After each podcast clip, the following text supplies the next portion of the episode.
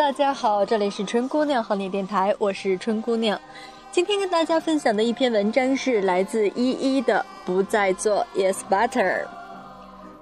生活中总是有这样的人，他们喜欢说“是的，可是”。你不是总说很想学跳舞吗？听说你们学校的舞蹈协会不错，怎么不去报名学习？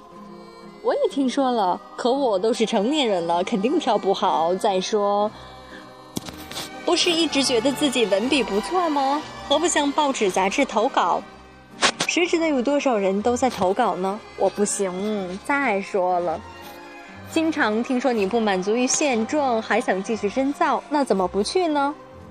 是的，我觉得这样下去提升空间不大。但是如果重新求学的话，考不上怎么办呢？这种对话每天都在发生，感到熟悉吗？有没有自己的影子？古典老师把这种人称作 “yes butter”，真是贴切极了。读到 “yes butter”，我笑了，自己不也是一个 “yes butter” 吗？总是在犹犹豫豫、思前想后中放掉了很多可能。我们总是这样，有一个冲动，却有更多的理由来牵绊自己。我们永远无法投入。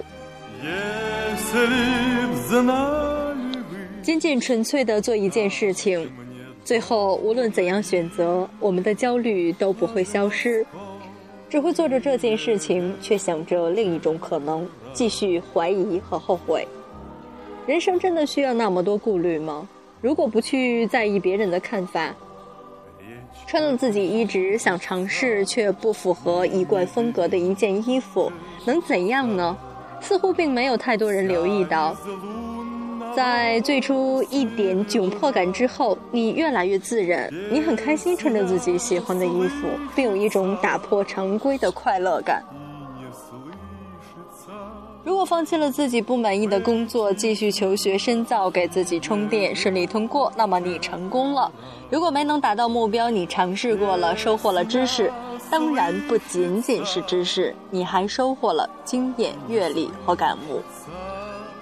可悲的是，既然选择尝试一条路，却不用心走路，频频回望那个岔路口，怀疑自己的决定，最后失败的时候说：“我就知道。”正是因为各式各样的顾虑，你无法用心投入当下的选择中，并做好它。如果你仍是一个 yes butter，就总难开心，也无法真正成功。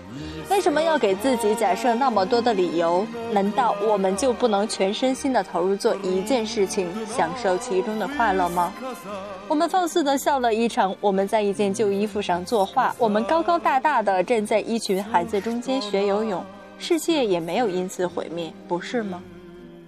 可否就从现在开始，不再做 yes butter，不再给自己多余的顾虑，不再否认自己，来吧，就让我们追求想追求的，圆满想圆满的，享受我们的选择，并快乐此刻的快乐。对自己说一句：Let's go, just do it and enjoy it。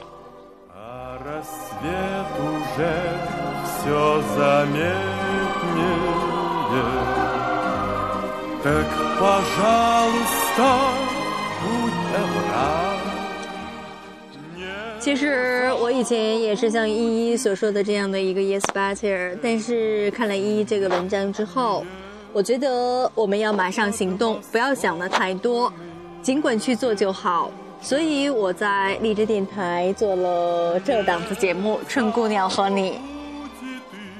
分享一些故事，让我们一起高兴就好。